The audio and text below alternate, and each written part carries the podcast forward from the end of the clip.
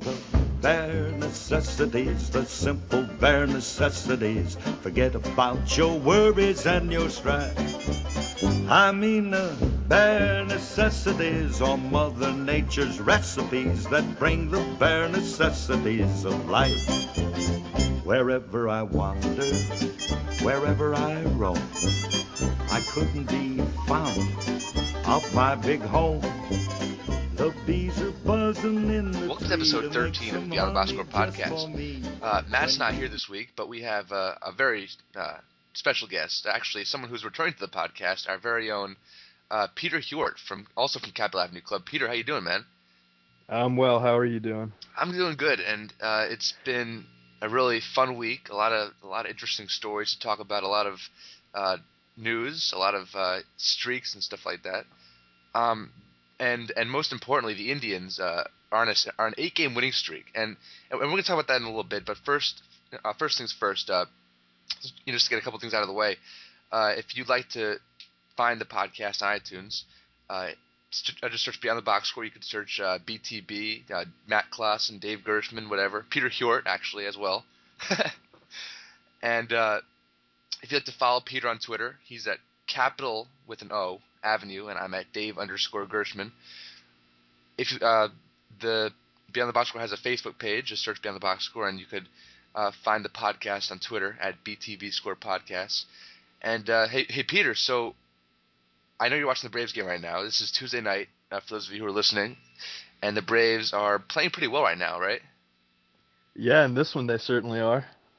Well, yeah. So what's going on right now? I mean, how's it how's it looking to you? Because I'm watching. It's funny. Okay, so so let's just go through you know through what we're doing right now because I'm watching the MLB Network uh, Rays Red Sox. I'm sure you're watching that too, maybe. And I'm also watching the Royals Twins on my computer on MLB TV and Phillies Nationals and A's White Sox. What about you?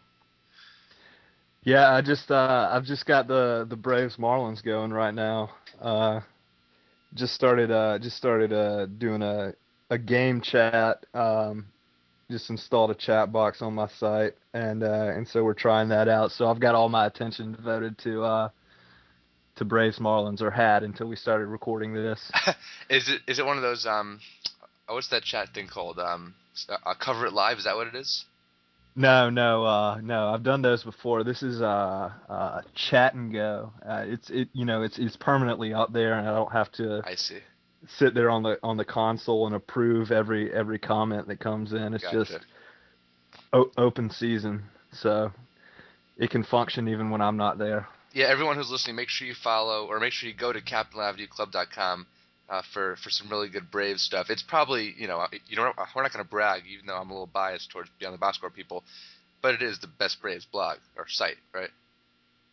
Uh, I, I mean, there's there's several good ones. But it, but it's the best. Just say it. Just say it. It's definitely the best. Uh, you didn't hear that from me. But I did anyway. Uh, you know, I know I know you and I were talking about this a little bit uh, off the air, but but the Braves are starting to get going now, and, and if you know uh, Brian McCann, uh, his first uh, non-single of the season uh, today, or sorry, well, first extra base hit of the year, he hit a home run, and, and, and Heyward hit a bomb. You know, the Braves, if they, if things you know, if things uh, remain going well, if Dan Uggla starts to hit, uh, you know, the Braves could really be a team. Uh, that could give the Phillies and, and, and you know if the Marlins play well, you know the the Braves could potentially uh, play for the division. Obviously, it, it's really early in the season, but it's it, but it's looking like they have a, a really really good shot at the wild card, if not the division. What do you think, Pete? Yeah, I'm I'm I'm with you. They're they're they're certainly in the division race, but uh, but I I think uh I think really good chance at at winning one of the two, either the division or the wild card. Uh, they they should have you know one of the best offenses in the league. So if they, if they can keep hitting, I think they will have a shot because they've got they've got a good a decent bullpen and and a and a decent rotation, you know, above average there, and they're not going to be too bad defensively either. I think a lot of the a lot of the concerns about their defense are, are largely overblown. So uh, yeah, I, I do like their chances. It's funny. I'm watching the Royals Twins right now, and, and as you know, the Royals broadcast, I turned to the Royals broad to the Royals broadcast, and they showed the starting lineup, and it was crazy. You know, if you had if you had told me uh, before the season, and you might have told me this, I'm not even sure, but the if you had told me that the Royals top six or seven hitters would be, you know, are the worst hitter of that group, I would be hitting 282. I would have said you're crazy. I mean, Chris Getz is hitting 345. Yeah, and you know, I haven't really, I haven't really taken a, a big look at, at you know the the exaggerated stats, you know, the advanced uh, stats uh, so far for for the Royals team because you know it's it's probably it's, it's probably not something that you want to you know focus on because things change, you know, after the first second week, and and you know players slow down. Alex Gordon might slow down, but you know, but the Royals as of right now are, are just you know they're really hitting, and you know whether they pitch or not, if they if they still hit like this, I'm you know I don't personally think that they're gonna make a run for the division, but if you look at guys like Wilson Betemit, uh, you know maybe you know obviously Jeff Francoeur, uh, guys like that, potentially mid season they could trade these guys if they're still hitting. Uh, what do you think about that? Yeah, no, I agree. Uh, I agree, especially you know with Francoeur. Like Texas last year, they were looking for a, a guy who could come in and, and hit left-handed pitching, and we like to rag on Francoeur, me especially, because I had to I had to endure it for so long. Mm-hmm. But uh, but he I mean, he can do that. He can he can hit lefties. So um, if, if a team if a team needs a a right-handed guy to sort of sort of come in there and, and be a a platoon or even even maybe a regular player if they're really desperate, they uh they could definitely they could definitely call the Royals about Francoeur and and Wilson Betemit too. Yeah, I'm not trying. I'm, I'm really not trying to. I'm not to rub this in or anything. Trust me. But hopefully, uh, a team is is smarter than giving up uh, a Tim Collins again for for you know for you know, because Jeff, because Jeff Francoeur, if he hits this year, if he hits midseason, and they trade him, he's kind of the equivalent of what Rick Ankiel was last year. And then you, and then you look at someone, and you know the Royals have have a, have a really good bullpen, but it's, you know, aside from Robinson Tejeda, there's uh, probably no guy in that group who you want to trade because it's really Tim Collins, it's uh, Nathan Adcock, it's well, Nathan well Nathan Adcock is a different story, but it's Tim Collins, Aaron Crow, Soria, Soria maybe, but you know, but uh, they could uh, potentially uh, have a steal again. But hopefully, a team is is uh, smarter than giving up a, a, prospect like Tim Collins uh, that the Braves were last year. Yeah, yeah. So sore subject. I'm sorry, man. It's yeah, but Tim Collins. Uh, damn, I mean they, the Braves actually, you know, because I because at the time I was watching Fisher Cats baseball in New Hampshire, and Tim Collins was was in that trade, and you know I was really surprised at the way that, uh, all that happened. And, at first, you know, I thought the the Braves uh, had a clear window when they got um, uh, Tim Collins, Tyler Pastornicky, and uh, Alex Gonzalez in exchange for Escobar and and uh, and Jojo Reyes. But you know what? You know, it seems like Blue Jays fans really tend to overrate Reyes at times. I, I think it's a pretty fair trade because you know Gonzalez Gonzalez is Gonzalez, but you know but Escobar's been playing well, and then you have um, well, so sorry at, at, the time it was a fair trade, not right now because of, because Tim Collins was uh, was traded. But at the time, you, you know, Alex Gonzalez was playing well. Uh, Escobar came to, uh, to Toronto. He was hitting. Um, you know, Pastornicky is a guy I really like, and I think he's at. Is he at Mississippi right now? Yeah, he is, uh, and he's hitting over 500 actually. Yeah, yeah, that.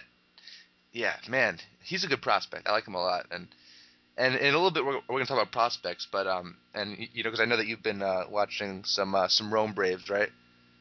Yeah, yeah, uh, yeah. I, I watch a lot of minor league baseball. Yeah, and especially Bryce Harper. I, wait, so did you see that game, the Bryce Harper uh, debut? No, I didn't. Uh, oh. I was going to. I, I, I tried to, but I couldn't swing it. Man, you should have. You should have. I know I should have. Carlos Perez started it for for Rome too, and he's a guy. Uh, well, I saw him down in Florida a couple of weeks ago anyway, but uh-huh. still worth seeing. Yeah, um, I, actually I forgot to mention uh, we're going to be joined in a little bit by Ben Badler, and it's a funny story. He told us like um, everyone's going to hear it obviously, but he said that you know I, I was asking him about, uh, and you'll hear it. I was asking him about you know, potential breakout candidates, you know, in the minors, and and and he mentioned Carlos Perez. I said which one, and he, and he said both. But then I said to him, well, no, but uh, and then he said, but there's actually three because Peter, uh, I'm not I'm not sure if you're going to believe me about this, but the Blue Jays Carlos Perez has a brother in the Cubs system, and you know what his name is? Uh, let me guess, Carlos Perez. Yes. um, that's that's pretty funny, right? I mean, the the parents, I guess, just don't really. I mean, maybe they're mute. maybe. Yeah, but Ben Badler, uh, we only did the interview. He's uh, he's great. We had a great time. Uh, uh, Peter was a little bit quiet. Peter, I'm not sure why he didn't talk during that interview, but uh, we had a, a, good time talking international prospects and prospects in general. Yeah, the Braves, Carlos Perez. Uh, back to him. Uh, he's just one of, you know, he, he's like he's like one one hundredth of the Braves uh, minor league system. I mean, they have Teheran, uh, Delgado, Arodys, Arodys Vizcaino, who, I mean, he might be the second best prospect. Oh, sorry, the second best pitching prospect um, in that organization. And, and yeah, yeah. I, and didn't you see him uh, when he went down to Florida? Yeah, he was the best pitcher I saw in Florida. Uh, really, really good fastball, really good curveball. He he already he already controls them, commands them both. Uh, he might have to settle in as a relief pitcher just because his his he kind of throws across his body. He's got a violent arm action and he's had some uh, some shoulder back and, and elbow troubles in the past. But uh, if he can make it as a starter, he's got number one number one starter potential. And if he has to settle for for relief, he's uh, definitely a back end of the bullpen guy. So really good prospect. I hate to ask this, but if you had to, I mean, if you had to project, you know, if you had to project him as a current major leaguer, you know, who would you who would you compare him to without making it too you know drastic? Oh gosh, um, I, mean, I don't know. I, is, I, I, just I just don't pay attention to that to that many relievers. It's hard to find. Uh, I don't know. Maybe maybe you can tell me. He's got a you know. Fastball. Think of a guy who who throws a 94 to 97 fastball with uh with lots of lots of arm side run and uh and a plus power breaking curve, and that's all he throws. So he's kind of a little uh, like uh, like Craig Kimbrel a little bit. Yeah, yeah, sort of. Uh, Craig's got the slider, Vizcaino's uh-huh. got the got the curve. Um, but yeah, they are they are actually similar mm-hmm. Similar pitches, and um, Vizcaino's uh, Vizcaino's taller than Craig. Yeah. But they're both uh, they're both really well built and, and strong. And Vizcaino's not a not a super tall guy by any means. So yeah, I think it I think that is a, a, a pretty a pretty good comparison. I was actually gonna say Craig Kimbrel. Vizcaino Vizcaino's control is a lot better than mm. Craig Kimbrel's. Oh yeah, his, uh, yeah, his command is better. Probably. I didn't know that. Yeah, yeah. I mean, I mean, Craig Kimbrel's historically had had terrible control. Yeah. And uh, Vizcaino already has plus control, plus command. Um, but the stuff is is similar. Vizcaino's is probably a tick behind Kimbrel's, but yeah, I'd say they're they're they're fairly comparable pitchers. And and just to change the subject um a little bit, I was thinking uh, I think I think Mike Axisa of River Avenue Blues that came up with this. You know, could you imagine if the Yankees had uh, uh had Vizcaino and Gerrit Cole in the rotation, like like next year or, or two or, or, two years from now, or, at least in our minor league system. Could you imagine if the Yankees organization had Dellin Betances, Manny Banuelos, and then Gerrit Cole and and uh, Arodys Vizcaino in that organization? Yeah, that would be. I mean, it would be even better than than what Atlanta has now. I think. Uh, yeah, that's. I mean, gosh, that system's already yeah, stacked. Man, Slade Heathcott's hitting. Wow. Yeah, that, yeah, that'd be crazy. And and uh, you know, uh, Gerrit Cole. You know, the draft is uh, the draft is, is coming up, and, and we'll uh, and we'll obviously be talking a lot more of the draft as it as it nears. But uh, I remember Conor Glassey talking about how uh, how how Gerrit Cole might be the number one overall pick this year, and, and not Anthony Rendon. And I thought, you know, I, I think I've always had a a little bit of a hard time, uh, you know, believing in pitchers uh, who who get picked uh, number one overall because it seems like something always happens. You know, it's it's never worked out 100% like they would have wanted. David Price was a great number one overall pick, but that's you know it's very rare that you'll find David Price. You know, you see Luke Hochevar. Uh, you know, you can't help injuries. Stephen Strasburg got hurt. Uh, you know, uh, Bryan Bullington was just a just a horrible number one overall pick. Uh, you know, I think I think uh, it's it's it's risky, but you know, but Gerrit Cole has has obviously shown this year, and you know, for UCLA that he he he, that he could be an ace, and you know, I don't. Yeah. Yeah. I, I mean, sometimes sometimes the talent just just dictates like you got to take this this guy like Strasburg. There's there's no one else. Uh, who are they? Are they going to take Ackley instead of Strasburg? No way. Um, but I think when you have when you have a, a pitcher and a hitter on a on a comparable level, I think you got to take the hitter just because pitchers get hurt. And uh, yeah, yeah, yeah, definitely, definitely. And you know, it's kind of funny because uh, I wrote about this today. I actually got I mean, I got a lot of interesting feedback. Uh, you know, Anthony Rendon and uh, Matt Purke were both you know, so far over the past couple of months have just been terrorized by injuries. You know.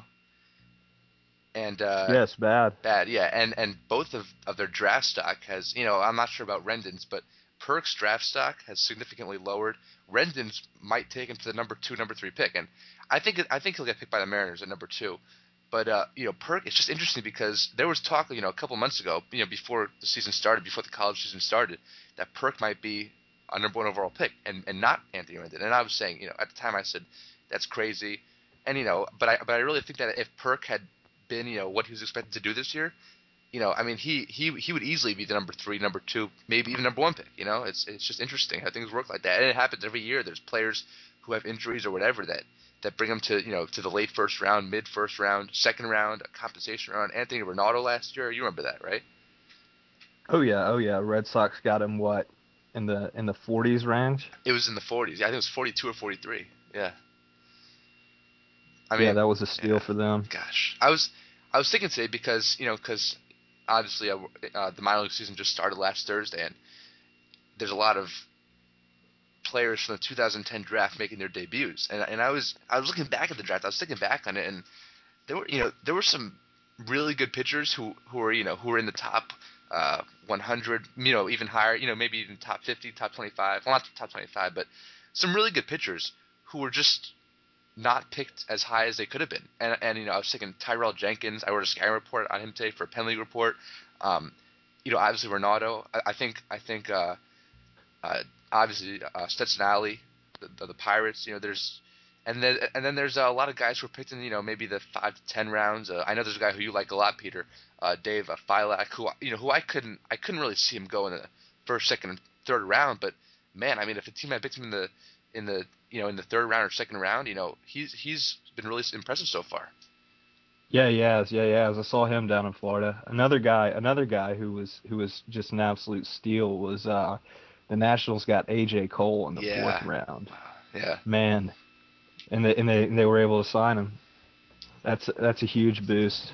It was yeah. It was funny because last year I spent uh I, I spent the whole summer in New Hampshire seeing the Fisher Cats, and right near that ballpark is the Vermont Lake Monsters ballpark, and I was hoping that Bryce Harper would you know would sign early and uh, and play uh, for for Lake Monsters because I was Nationals uh, uh, Penn League team at the time.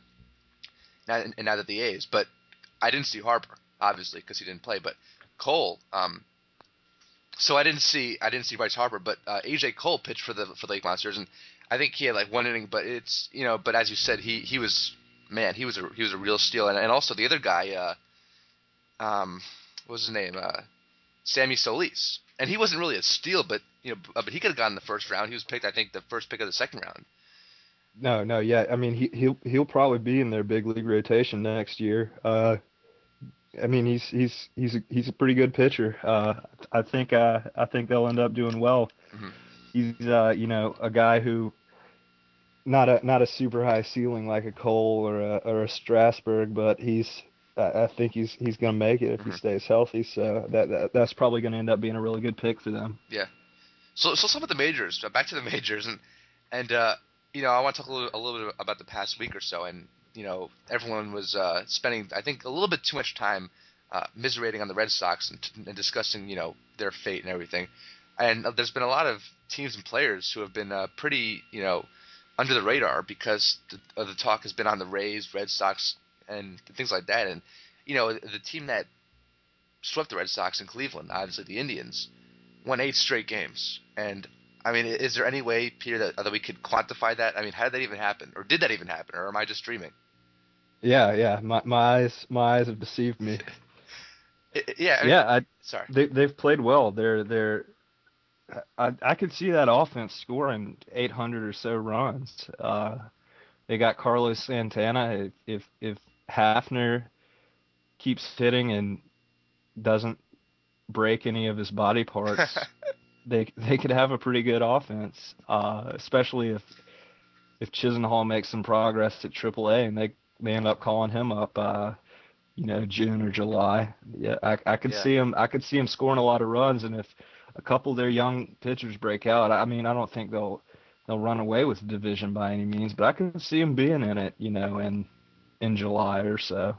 Yeah, absolutely. Oh, definitely. And I completely agree with you. And it, and you know, it's funny because you know, last year the Indians uh, they were a very good team, but if you think about it, a lot of their, you know, most of their roster, most of their players who they're depending on to be a competitive team were injured. And you look at Grady Sizemore, uh, almost the whole year. Well, you know, pretty much the whole year because he didn't do anything when he was healthy last year. And Asdrubal No. Cabrera, yeah, as Dribble Cabrera uh, bumped into the uh, into Luis Valbuena and missed a, a, a large amount of time. Santana got hurt after uh, you know just a couple months after he came up. You know, if if those three were on the field healthy, you know, the whole season, and, and if you look at right now, Cabrera is second in the majors in home runs, and you look at uh, Carlos Santana, who's, who's been hitting great, and they're already you know playing really well. You know, especially if Sizemore comes back. Yeah, as you said, they could be a team that could really stay in it. And and you know, as you said again, I don't think the pitching, as of right now, is is pitching that could, uh, that can compete with uh, with you know teams who are, who are going to be in it and and stuff like that. But man, you know they're they're definitely fun to watch right now, and I'm I'm really excited to watch them tonight. Yeah, yeah. The pitching is. I mean, I mean, I don't expect him to keep it up, but Justin Masterson, he's he's had some had some platoon problems, but he's he's still young, and he's uh he's got good stuff. So if if he could if he could sort of break out, and then they got Carlos Carrasco in the rotation, Yeah, and oh, he he he could eventually be a be a top of the rotation pitcher. So if, if those two guys take a step forward, you pair them with Carmona, and then at the deadline, maybe they maybe they dip into their into their prospects to to to get an ace. They might they might win the division. Yeah, yeah, yeah, definitely. I mean, that would be, you know, because I'll tell you something, and I'm sure you could say the same thing, even though they were uh, a little bit rough on the Braves uh, when the Braves came to Cincinnati. The Reds and the Padres last year were two of the most fun teams to watch in baseball. You know, they, I Yep. mean, yeah, don't you agree? They just kept playing well, surprising people, and the, and the Indians could be that team, and I hope they're that team because I hope there's a team like that this year. But as you said, I mean, there there could be some some good pitching uh, on the market, maybe not great pitching, but you know, I, I was thinking somebody maybe like you know, I think um, MLB Trade Rumors mentioned Erik Bedard. I was thinking somebody maybe if the Angels are out of it, maybe like Ervin Santana. You know, uh, nevertheless, there is going to be Yeah, pitching available. Yeah. yeah, and if you just you know, and, and you said Carl, Carlos Carrasco, that's a guy I like a lot, and he just has to keep the ball down. He keeps hanging his curveballs, and that's why he gets hit. But you know, as you said, Carmona, they could potentially have Alex White sometime in maybe August or something like that. It's it's going to be interesting. It's going to be fun to watch. Yeah, if if I mean I mean a lot in in the interest of full disclosure, a lot of things have to break right for for one of these scenarios we're talking about to to come to fruition, but the, the talent the, the talent is there for them to to uh to to take that next step and, and become and become contenders. So so we might uh you know if if enough enough things go right at the right time, we might we might see them stay in it and, and make some noise. And just another thing before we change the subject, uh, I cannot see, you know, I, I really can't see any team on that division running away with it. And you know what? I'm not even sure, you know, the Twins, uh, they don't look that good right now. And the White Sox or, you know, or whatever, they're they're going to be a, you know, probably an average team like they were last year, maybe even better than average. They'll probably win 80, 83, 80, 45, 87 games, uh, maybe at least. The Tigers will, will look good, but there's no team that you can say right now that they're going to, you know, run away with it. No, no, I think the White Sox have uh, have a better chance of uh, of possibly running away with it than, than any of these other teams. Mhm. But, but but like you said, it's there's there's no team that's that's got a clear path to to winning that division. I don't like the Twins at all. Yeah, Uh, I, I, I I think they're going to struggle. Yeah, it's funny because every time, because every every time you know that uh, the season starts, everyone says Twins are not going to win it. They're not going to be in it. You know, they're going to finish in third, second, whatever, and they win the division.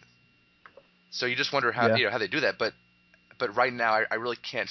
I really can't say I feel the same about the Twins as I did last year and the, and the year before because I just don't see them having that magical you know success like they usually do. No, I mean they're they're not hitting, and uh, and that's really not much of a surprise, honestly.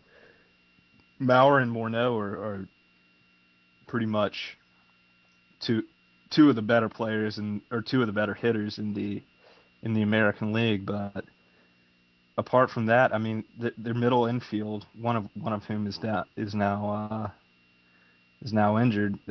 No track record of, of success hitting. Uh, Denard Span had a had a sort of down year last year. Uh, we'll see how he rebounds. He could I mean, if if he if he gets back to getting on base 40% of the time, they could I could see him scoring enough runs to win the division. But I think I think a lot of things are going to have to go right for the Twins to to win the division. Yeah, the bullpen the bullpen looks so bad. Uh, Glen Yeah. Perkins, Dusty Hughes. Come on. Yeah, you're right. You're right. The bullpen is not good, and that was a that was a strength for them last year. Mhm. Yeah, yeah, definitely. And, and you know, it's funny because I always rag on Matt Guerrier. We always on the other box score, we always make fun of Matt Guerrier's contract. And you know, I mean, it probably would- it probably would have made sense for them to at least consider bringing back Guerrier because you know, if you know, last year they had Crain, they had Guerrier, they had uh, they had a Matt Capps. Matt Capps is still there, but they had um, a, a bullpen that was Fuentes. Brian Fuentes. Fuentes.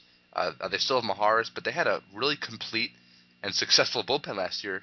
And I mean, they they have Jeff Manship, Dusty Hughes, and Glen Perkins in their bullpen right now. Oh, I mean, it's it's Yeah. hard to think about.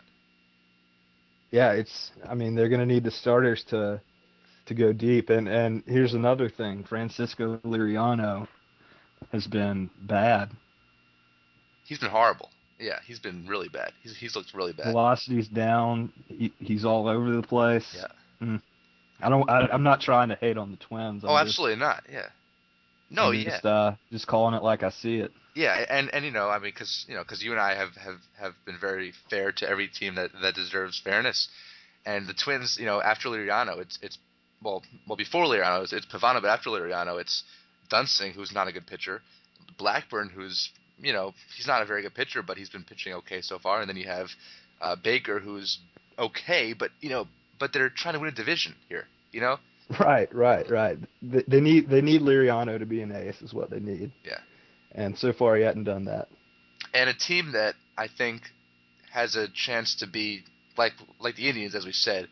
Uh, you know, I'm not sure that you know I don't really think they're going to win more than 80 games this year, but the Baltimore Orioles have been really exciting to watch so far, don't you think? Yeah, yeah. Uh, they've been really good on offense. Their their pitching has been a really nice surprise.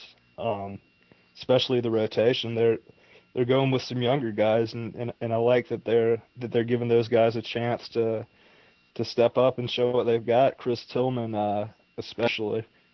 Absolutely, and and Brad Bergesen's been uh, you know Brad Bergesen, uh, Jake Arrieta are guys who they're who they're you know who they're looking at. I I- think Jake Arrieta, you know, he's always been a really good. Uh, he you know he, he's always been just a really solid pitcher in the minors. He's never you know uh, been considered a future ace, but he'd be. I mean, if he pitches the way that he's that he's pitching and, and continues to uh, to progress. By the way, uh, while I'm saying that, Alex Gordon with another single just uh, right now. Wow, Alex Gordon, amazing, best player in baseball, Alex Gordon. MVP. MVP. Well, as I was saying, uh, you know, Jake Arrieta, if, if he pitches the way he's still pitching and, and continues to progress, and, and then you have Tillman who's doing uh, what you know he's he's pitching well, and you have Jeremy Guthrie who's really turned. Uh, I mean, he was horrible in 09. He was he was really good last year. He's uh, throwing you know harder than I've ever seen him throw. Uh, hopefully, he's back healthy after he was in the hospital. Yeah, I mean, you know, the pitching is is definitely not great, but the offense No. is, but the offense is good, and uh, I don't know. Man. Yeah, another guy, another guy they uh, they haven't even gotten anything from yet is uh, is Brian Matusz, and he's probably the he's probably pr- pr- projects to be more of an impact arm than any of the guys they've they've thrown out there so far, and we've seen some good stuff from uh, you know Arrieta Tillman and Britton too. Yeah, he's a guy we haven't talked about. Yeah, Uh, oh yeah, they, but I- I like that they're they're giving these starts to these these guys who they who they think are going to be in their rotation for a long time. absolutely, absolutely. Yeah, yeah. Britton. It's funny. Did you see Butch Stroling's tweet a couple days ago? I think No, I didn't. Butch Strolling said that people are, are looking at Britton the way they were, they were looking at Strasburg last year. That was that was kind of funny. But no, but Zach Britton, yeah, yeah, he's been pitching really well. He's been pitching great so far, and, and he's been just as advertised. You know, he he's just a just a really solid left-handed pitcher. You know, he, he actually reminds me of someone. Uh, you know, again, I'm not trying to make comparisons, but he really looks like the exact same pitcher, just from the left side as Tim Hudson.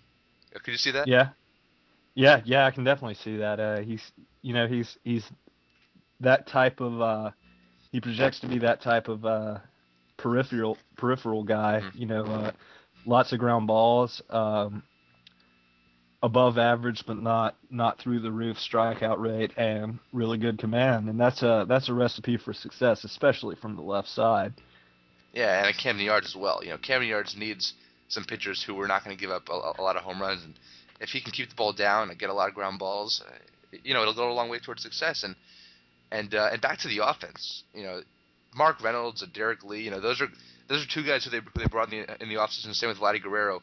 Uh, you know, they haven't gotten much yet, but they've gotten. You know, I mean, those two and and Vladdy, those three, Vladdy, are gonna are gonna provide uh you know some some uh, some positive things for the Orioles. You know, they're not gonna they're not gonna be you know five win players, not gonna be four win players, maybe maybe four win players, but you know they're uh, they're they're good veterans to have, and they're going to hit. And uh, and Mark Reynolds is going to hit, you know, his home, his usual home runs. Um, and they have Adam Jones, and, you know, Markakis is Markakis. Uh, it's it's a pretty solid team, uh, you know. But but again, I don't think I'm not sure if they can be really good, but I think they'll be solid. Yeah, they will be solid. I mean, th- their number nine hitter is J.J. Hardy. Mm-hmm. Uh, how many teams would he be hitting ninth? Yeah, absolutely. For you know, it's yeah. uh he's a he's a pretty good hitter, and uh, to have him hit ninth, uh, I think says a lot about your offense. Uh, Brian Roberts has been playing well at the start of the year as well. Absolutely, Brian Roberts has been. It's, and it's funny because this is uh, this is what I want to talk about next. Uh, Brian Roberts and and every other second baseman in baseball have just been tearing it up. Don't you think? I mean, yeah, you're right. You're right. I mean, so many second basemen who you wouldn't have expected much out of this year um, are just really playing well. I know uh, there's going to be a post. Uh, you know, if you're listening to this uh, Wednesday, uh, there's a post today uh, from Satchel Price on Beyond the Box Score about Howie Kendrick and how he could be, you know, this year's a Rickie Weeks. And you know, I see that, but Howie Kendrick is really, I mean, he's hit for power this year more than you've ever expected him to hit for power. I mean, he's hit uh, balls at, at Kauffman Stadium where that just went, you know, over the fountains. And he hit one a couple nights ago uh, off um, off of man, who was it? Well, it was off a Blue Jays pitcher. Or was it Kyle yeah. Drabek? I'm not sure who it was, but it was off a Blue Jays pitcher, and he hit it over the like on top of the rocks. Man, I mean, and then you have uh, Brian Roberts, uh, as we said. Uh, there's there's there's some second basemen who who are not hitting, and uh, I'm not trying to name any names, Peter, but uh, but we all know who I'm talking about. Yeah, Dan Uggla. Um, yeah, he's he's just he's been slow to start, but uh, but I'm not I'm not worried. I think he'll get it going. He'll definitely hit, yeah. And he always has slow starts, as you said, off the air. I mean, he there are times uh, on the Marlins where he would just where, where, he would like do nothing in the first couple weeks, and by the end of the season, you see, you know, he has you know 30 home runs, uh, 90 RBIs. Yep. Yeah, yeah. Just like that. Just like that, yeah. And and uh, hey, Peter, so let's so let's take a break, and then uh, and we get back. We're going to talk to Ben Badler of Baseball America, and after that, you and I will wrap things up. Sounds good? Sounds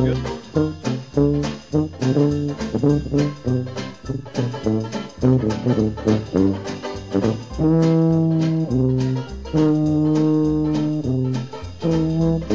to the podcast. Now we're being joined uh, by Baseball America's Ben Badler. Ben, how are you? Doing well, Dave. Thanks for having me.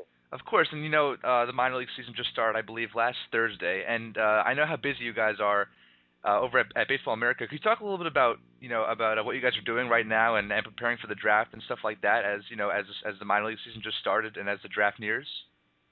Yeah, it's a uh, it's a busy time of year, but it's a it's a fun time of year. Although I feel like I say that uh, uh, throughout most of the year, except for uh, maybe January when uh, when things slow down a little bit. Although we do get uh, going on some of our international coverage then too, and and uh, with some of our books as well. But you know, this time of year with the minor league season started, we're we're pretty much full bore into that. Uh, it's it's obviously exciting to uh, you know we, we talk to scouts and, and front office guys and, and coaches throughout the, the off season too to uh, you know to wrap up last year and to keep tabs on some of these guys in uh, winter ball and, and the Arizona Fall League but uh, it's it's nice to finally have these guys uh, back on the field and, and learn a little bit more about them and get some of the 2010 draft picks out there. So uh, it's exciting to see that. I just mm, saw yeah, Jarrod Parker uh, make his return. You know, his first start since uh, probably about 18 or 20 months uh, almost. So it was, uh, it was fun to go out to the park and uh, see him play. See Paul Goldschmidt. I think he's leading the minor leagues in, in home runs yeah. already right now. So uh, it's fun to get out and see those guys play, and then obviously working the phones uh, talking to scouts, talking to other uh, people in the game about what they're seeing around the minor leagues. Uh, so that's a lot of what I'm doing. And then we also have our uh, draft guys. I'm not involved in our, our draft coverage because most of what I do is on the minor league prospect side and on the uh, international side, mostly focusing around July 2nd. So, you know, those guys are all doing, uh, making all their draft calls to, to scouts and, and coaches and uh, doing, uh, getting ready for June. Uh, it's, uh, it's probably the biggest day on the Baseball America calendar. And then obviously just the, uh, you know, our college guy, Aaron Fitt, is pretty much the, the best of the big. Yeah. really know how he, he's, he's always on the on the phone or, or at a game or, or talking to somebody, uh, just covering the, the college game for the sake of uh, college baseball itself. So uh, it's definitely a, a lot of action this time of year at Baseball America. Have you already like penciled in your calendar? You know, are there any are there any uh, certain prospects who you're going to see this season that you're really excited to see? I, I you know I know you're in I think you're in North Carolina, right? Yeah, we're based in North Carolina. Uh, our offices are based in Durham, which is uh, uh, I live uh, you know we, I live right around there, so uh, it's a good area. We got you know obviously the Durham Bulls, Triple A, uh, Carolina Mudcats in Double A, Southern League. We got Greensboro, which is a you know a low A team in the South Atlantic League. I mean, you know, Kinston's uh, not too far away either. It's uh, if you want to make that drive, that's about a little under a couple hours. So you got the Carolina League, and then when the Appalachian League starts, you got that in uh, Burlington as well. So it's a great area for minor league baseball. You know, Manny Machado is the uh, you know the, you know, the Orioles' first round pick last year is, is already tearing it up uh, in, in low A. So I'm hopefully going to be able to see him uh, at some point uh, this weekend or early next week. Um, you know, I got my, my minor league schedule planned out. You know, you, you got to see, uh, wait and see when these guys get promoted or, or if they uh, Yeah. are still there. So, but uh, I know Machado is definitely a guy I'm, I'm looking forward to seeing, hopefully in the uh, the very near future. Yeah, um, you know, I'm in a little bit. I want to ask you about the about the international guys, but first, uh, you know, are you, are you going to be doing any traveling to see any, uh, you know, players uh, around minor league baseball in America or, or even uh, or even uh, internationally? Uh, most of our, uh, you know, for the minor league stuff, it, we're, we're fortunate to have pretty much every level of baseball here. Yeah. Obviously, we don't have every league here. Right. Uh, in the office, so uh, you know, a lot of the minor league stuff. It's it's almost every day. There's a game around here, and, and new players coming in uh, from you know from outside, um, you know, from other teams, from the road teams to come in and be able to see. Uh, so there, there's not too much you know cross country travel involved in that. Uh, for me, obviously, the futures game is, is a big event that we go to. Uh, yeah, that's always enjoyable to go see. But uh, for the majority of it, it's, it's the prospects. Uh, it's a good area where the prospects come to us. Um, you know, international and and between that and, and internationally, a lot of the work is just, you know, no, no one person can go out and cover the the whole country themselves. You know, a lot of the the, you know, the work is just done during the day and, and at night, talking to scouts and, and seeing what they're seeing. Um, you know, across the country and out in California or you know over in the, the Texas League. So you know, talking to those guys and getting a feel for uh, for what they're seeing all over the country, and then obviously internationally, it's uh, you know a lot of the same. Mm. Uh, you know, talking to those scouts and, and seeing uh, tapping into some of their expertise and and seeing what they're seeing in the players over there as well. I know you mentioned uh, uh, that you're going to do. Uh, they're going to be doing a lot of work uh, internationally uh, with the well, well, not internationally, but uh, but focusing on the international players and the international July 2nd uh, sign deadline. Hey Ben, could you give us a little bit of a of a preview on those players who you know a little bit of a quick preview who we're going to be hearing about and seeing come come that date? Sure, it's you know it's, it's it's early right now. It's it's, it's still April. You know, July second uh, is, is the first day when kids who are 16 years old can uh, sign when they're uh, outside of the, United States or, or Canada and Puerto Rico, which are also obviously subject to the draft. So you know it's it's a big day on the calendar for them, and, and teams have you know for some of these kids, these kids have been scouted by teams since they were you know 13, 14 years old. So you know, some of these kids are, are still pretty young. Um, we, we usually wait to roll out the, uh, the previews on, on some of the specific players uh, uh, for a little bit, but you know, generally speaking, it does seem like there's a it's, it's going to be a pretty solid class this year. Last year was a, a bit of a down year, uh, relatively at least at the top. You had some guys uh, like Luis Heredia signed with the Pirates for 2.6 million, or Ariel Ovando signed with the Astros for 2.6, or or Adondo, or excuse me, Adonis Cardona signed with the Blue Jays for uh, 2.8 million, which was the, the number one overall bonus. But uh, you know, there wasn't really a guy like Miguel Sano or uh, Mhm. Gary Sanchez, guys who were you know already among the top prospects in baseball because what they've done, uh, you know, last year in the in the Gulf Coast League was you know pretty uh, pretty astonishing with their bats being as advanced as they are.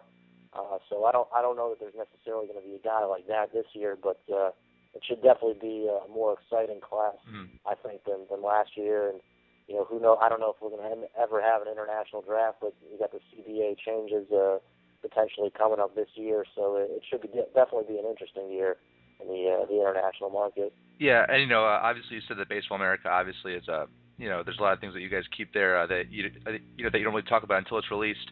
Um, but you know, are there Ben? Are there going to be any uh, teams we've seen you know spend big on international players in the past, uh, spend big again, and, and maybe uh, you know like the Pirates, uh, Blue Jays have been in the past, uh, anything like that? Sure, yeah, I think you saw the Pirates uh, try to step up their. Well, they tried to step up their international spending a couple of years ago to sign Sano.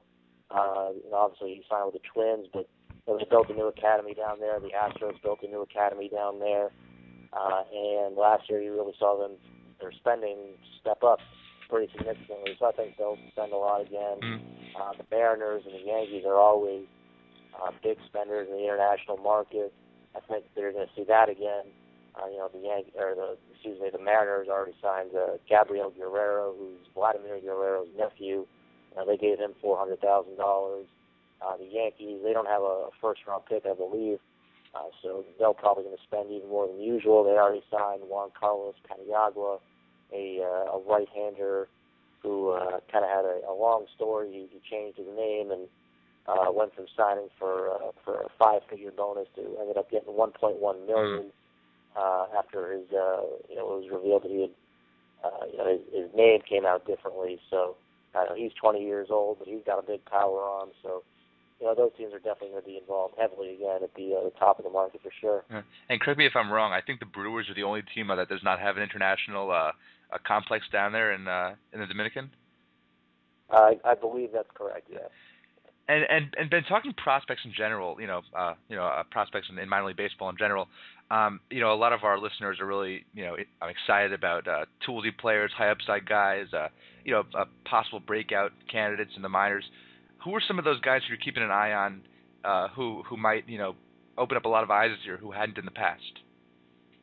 Sure. Uh, you know, you look at some guys who are maybe lower in the minors. Um, you know, Carlos Perez. Well, there's a bunch of Carlos uh, Perez uh, who are who are prospects. Uh, well, the Braves left-hander is is a good one, but uh, the Blue Jays catcher, um, who I believe his brother is also uh, a catcher and is also named Carlos Perez. I think Really? The uh, the Cubs.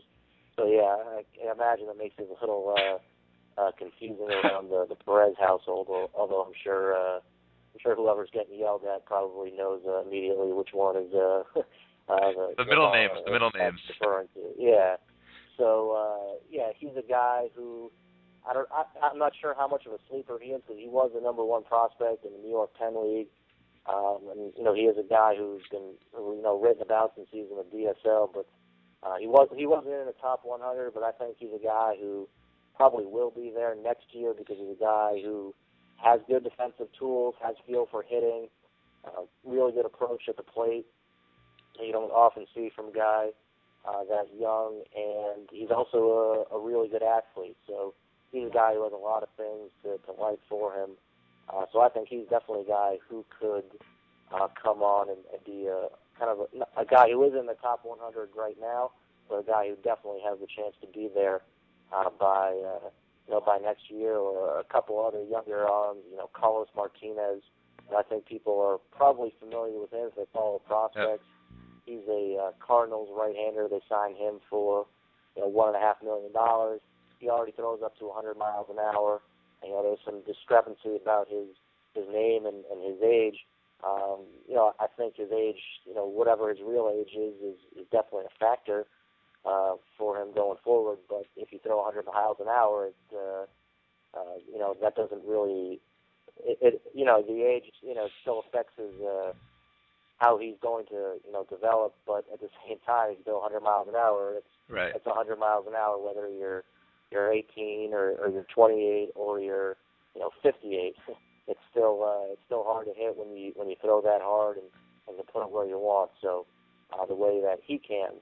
So I think that he's going to be another guy who I don't you know I don't, I don't think he's going to jump up and be like Shelby Miller. I don't think he's advanced as, as Shelby Miller, but uh, he's definitely a guy who could leap into the top 100 next year. Yeah, and you know this is this is funny. I, you, you mentioned Carlos Perez, uh, the pit, uh, the catcher rather. Uh, last year he had two home runs, and I saw one of them in New Hampshire, or sorry, in Vermont. And man, he's going to be really good. I like him a lot. And uh, hey Ben, I wanted to ask you, uh, you know, just a couple more things because I want to let you go. But um, you know, there's there's a lot of players who uh, who fans like keeping an eye on who are maybe older than you know who who who aren't really you know at, at the same uh, level in terms of talent as Carlos Perez or Carlos Martinez, but are much older and uh, and are yet to break out, but have you know, but the uh, but the potential's always been there. You know, they've always had the tools. Um, are there any guys like that who maybe might be in you know Double A, uh, you know High A, who who have not really put together yet, but might this year? I'm trying to think of. Uh, I guess I guess Tommy Pham comes to mind. Tommy uh, Pham with the Cards. Yeah, Yeah, he's uh he's an interesting guy. You know, he could uh he, he could be a guy like that. I'm trying to think of um uh of, of other guys off off the top of my head. Uh you know, the the, the Phillies have an interesting uh, you know, he's not necessarily a uh, a real toolsy guy, but uh Harold Garcia, their second baseman, Uh-huh. is a guy who uh I don't think anyone really ever thought he was a prospect, but he's an interesting guy. He's, he's pretty much hit everywhere he's been. He had that huge hitting streak in the uh, the Florida State League last year, yeah, and I think that uh, you know he's just a guy that keeps surprising people. Um, you know, Michael Taylor with the with the A's. I know he had a uh, down year last year. Was, was kind of playing through some uh, some injuries. You know, I still hold out, however uh, you know unreasonable it, it might be, but uh, I still hold out some hope that he can still put things together. He has hit in the high minors. He has, you know, strength. He, you know, obviously that Stanford swing was, uh, you know, a concern for scouts coming out of uh, college. But you know, I still think that he's he's the kind of guy who, he makes a couple of adjustments, you know, he still has that raw physical package, uh, and and you know, some track record in the the higher level uh, of the minor leagues to be able to put it together. So. No, I think he, he's another guy who, who might be able to fit into that category as well. And hey Ben, last thing I want to ask you before uh, before I let you go, I, I think it was I think it was about a month or two ago. Uh, you guys put uh, together the top 100s, and uh, it was really interesting. I know you know uh, all you guys had uh, had different uh, had different uh, top 10s because you know not not you know the same person didn't rank all top 10s, but then you put the top 100s together. Uh, together and and the rankings were a little bit different. But um, who were some of the guys uh, who you had uh, in the top 100 who who you think uh, we're going to be seeing soon in the majors? Uh, soon in, in the majors, let's, um, you know, I guess I'm just trying, I'm trying to think of the guys who are, are there right now. Uh, obviously, you got Belt and, and Freeman, and, and those guys are already there. But, you know, I think some of the next guys you're going to see are, you know, Julio Teheran. I think if there's, you know, if it's if it comes mid-season and there's an opening in the Braves rotation, be it, you know, somebody like Jurrjens or is, getting hurt, or, or Minor or Beachy aren't getting it done in the back of the rotation yeah, obviously I like all those guys, but uh, if they ever have a need for a starting pitcher by by mid-season, uh, I'm not really sure how. And, and Teheran is healthy. I'm not sure how they're going to be able to hold him back because he has really outstanding outstanding stuff. Uh, great fastball. Uh, sits legitimately sits in the mid 90s with one of the best changeups in the minor leagues too, and and not just that's not a new thing for him. I I remember seeing him in the uh, the Appalachian League in rookie ball a couple of years ago, and his changeup even back then was just outstanding. And then he's got a, curveball that's you know a, an- a solid average to an above average pitch as well uh, that he can drop in there, and, and he throws strikes and, and misses a ton of bats. So I think at some point in the middle of the season you're probably going to uh, see him. There's some other guys who you know, the Rays obviously have a, a lot of guys here with uh, Desmond Jennings and, and Matt Moore. They, they tend to take things a little bit slower uh, with their prospects. Yeah. I wouldn't necessarily count on uh, seeing any of those guys, but um, you know, th- there's certainly a guy guy like that or a guy, uh, you know, Mike Moustakas. I'm not sure. Uh, I'm not sure he's quite ready for the big leagues right now, or how much he's going to hit immediately because he is a bit of a free swinger. But I would not be surprised if he is up uh, in Kansas City at some point in the middle of the season. The guy's got a great swing, ton of power in his bat.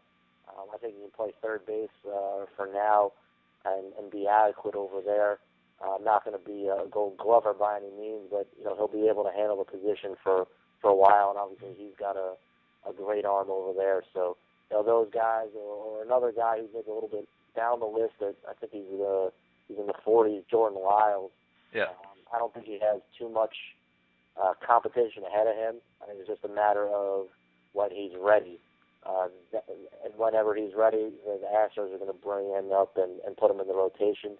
That certainly could happen this year. He's not a guy with overpowering stuff uh, the way Teheran does, but he also has a, a great changeup and a solid fastball, and, and the breaking ball is uh, developing as well. But he's a guy who really knows how to pitch, beautiful delivery, and uh, I believe he's still only 20 years old. So uh, there's, there's a lot of things uh, to like about him. Maybe not quite the upside of Teheran, but a guy who could be, you know, a, a solid mid-rotation starter with, you know, maybe a little bit more upside than uh, I think people give him credit for. But I think those guys are, are pretty solid bets to to be up uh, at some point in uh, in 2011. Yeah, and you mentioned Moustakas. Uh, wow, that whole Royal system is is incredible. Uh, hey Ben, hey hey, listen, thanks so much for doing this. Thanks so much for joining us, and uh, and we look forward to hearing uh, you know your reports as as the season progresses, and especially on July 2nd. Hey, thanks so much, man. Yeah, absolutely. Thanks for having me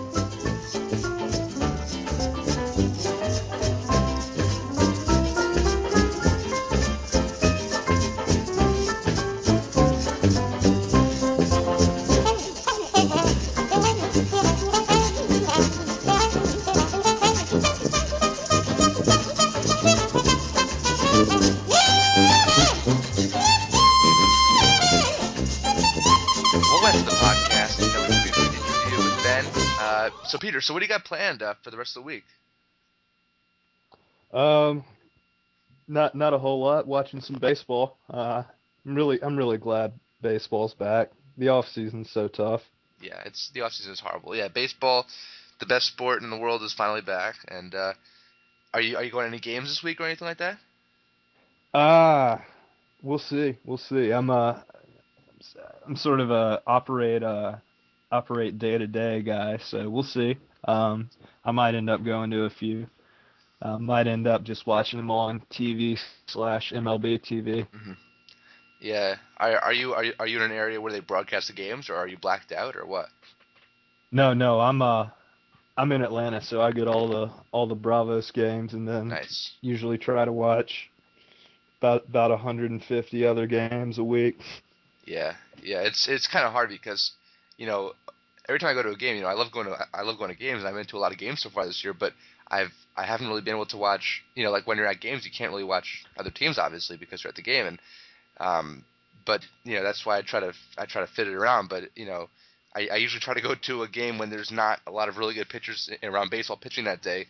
Like tomorrow, I'll be at the Mets game, and you know, there's you know Michael Pineda, Ricky Romero tonight. I wouldn't I wouldn't have wanted to go to the Met game tonight because I want to see the matchup. You know.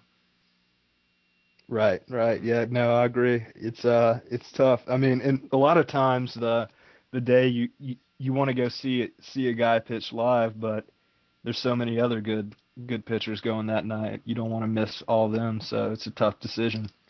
Do you ever do you ever buy tickets like the day of the game when you find out that you know that that Tim Hudson is taking on like you know Josh Johnson or something like that? Oh yeah, oh yeah, definitely. Uh Strasburg last year. Oh. Uh yeah, I bought I bought my tickets a couple days before. Uh, sat in the outfield, watched him watched him get beat by Atlanta. I think I remember that. Wasn't that the other game where Ian Desmond like made a really bad play or something like that? Didn't he? I don't really remember to be honest with you. Um Mhm.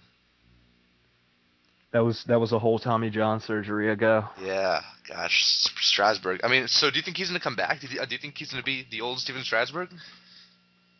Oh sure, yeah. Uh I mean it's it's it's obviously gonna I think I think the stuff will be back um by the end of by the end of this year. Um and it'll probably be sometime in 2012 before he gets his command back and he's that bona fide number one ace type starter. But yeah, I think he'll, I think he'll be, I think he'll be throwing 98 mile an hour fastballs and snapping off curveballs, just just like always. By the end of this year, if if the Nationals let him. Yeah, a couple a couple uh, months ago, I, I know you like Bill Ladson a lot. I was talking to him on the podcast, and I asked him who he had to, you know, if he had to pick between Strasburg and Harper, who would he pick? And he said Strasburg. Ooh. And yeah, I, that's a tough decision. I I gotta take Harper though. yeah, why? He's a hitter, and uh, I mean, you just you got to take the hitter because of the inherent risk involved with uh, with starting pitchers. Pitching's really hard. Pitchers get hurt. Uh, your everyday players carry carry a lot less inherent risk. So Yeah. so I'm I'm I'm picking the the guy who you know there's not a there's not a 20% chance he's going to be out for the year with shoulder, arm, or elbow surgery. But there, yeah, but there might be a twenty percent chance that Bryce Harper might not play for the next two seasons in, in the majors. Yeah, I mean that's true, but uh, I think you got to take the long Yeah. view. If you're the Nationals, you gotta you, you you're building you're building for for sustained excellence, not uh Right.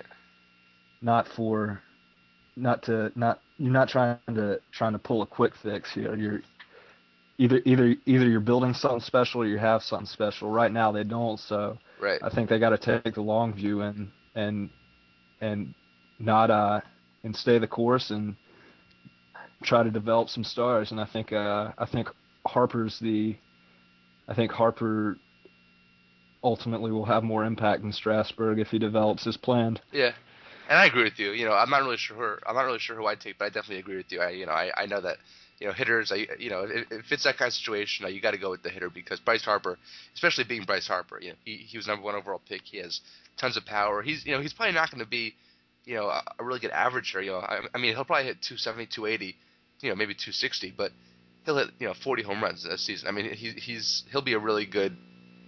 I mean he'll be a great player. Yeah, I agree. I agree. I think he'll be. I think he'll.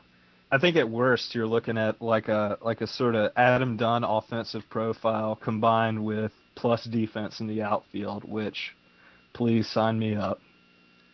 Yeah, yeah, absolutely. And and and before we go, I just want to update our, our listeners. Edwin Jackson, top of the fifth, two outs, four three White Sox, just got taken out. Oh man. That's crazy. That's uh, that's uh, that's rough, but it's all about the in quotes pitch count. And we talked to Will Carroll. Um, uh, you know, he Will Carroll does not like the pitch count. He's the injury expert, so that says something. You know, I don't I don't like the pitch count at all. I think it's a little bit exaggerated. I think just because uh, w- because uh, cause 100 is a round number, it's an even number, you know, to where it is, uh, whatever. But uh, has are the I, be- Ra- I believe in I believe in counting pitches. I don't believe uh I don't believe that uh that enforcing a a, a uniform arbitrary number yeah is uh is the correct. I mean, I think you should monitor people's pitch counts. I don't think you should cut them off after 100 every Right. time, especially if they're they're physically mature, uh, older than 25, and don't have a history of arm trouble. Uh, I, I- think it's very very silly to just cut them off after 100 pitches. before we go, if you had, if you had to pick one manager in the future to be the first one to you know to put uh, to put an end to the ridiculous pitch count stuff, maybe not put an end to the pitch count, but put an end to the ridiculous uh, over over exaggerated pitch count. Who's it going to be? Which manager? Oh gosh, I don't know. Uh, may, maybe not even one that's that's active right now. What about me? I, I, if I had to pick an active manager, I'd probably say Bob Geren. That's a good pick. That's a really good pick. Yeah, yeah, I can see that. I, I think, I think it'll. I mean, I think it'll happen. I'm not sure who, but but it, you know, I could see Ozzie Guillen being that guy maybe, even though he just took it with Yeah, Jackson. yeah, yeah, yeah, definitely. So with that, let's you know let's end it. And uh, it was Peter. Thanks for joining us. Uh, we you know we now know that. Uh, you know, we're obviously going to get you on in the future, even even uh, when Matt's here. But uh, if if Matt's unavailable, uh, you're the guy to go to. Thanks so much for doing this. Yeah. Uh, we hope you enjoyed your time here. Yeah, certainly. happy to happy to pinch hit anytime. And we'll talk to you soon, man. All right, take care. Look for the bare necessities, the simple bare necessities. Forget about your worries and your strife. Yeah, man. I mean the bare necessities. That's why a bear can rest at ease with just the bare necessities of life. Yeah, with just the bare necessities of life. Yeah, man.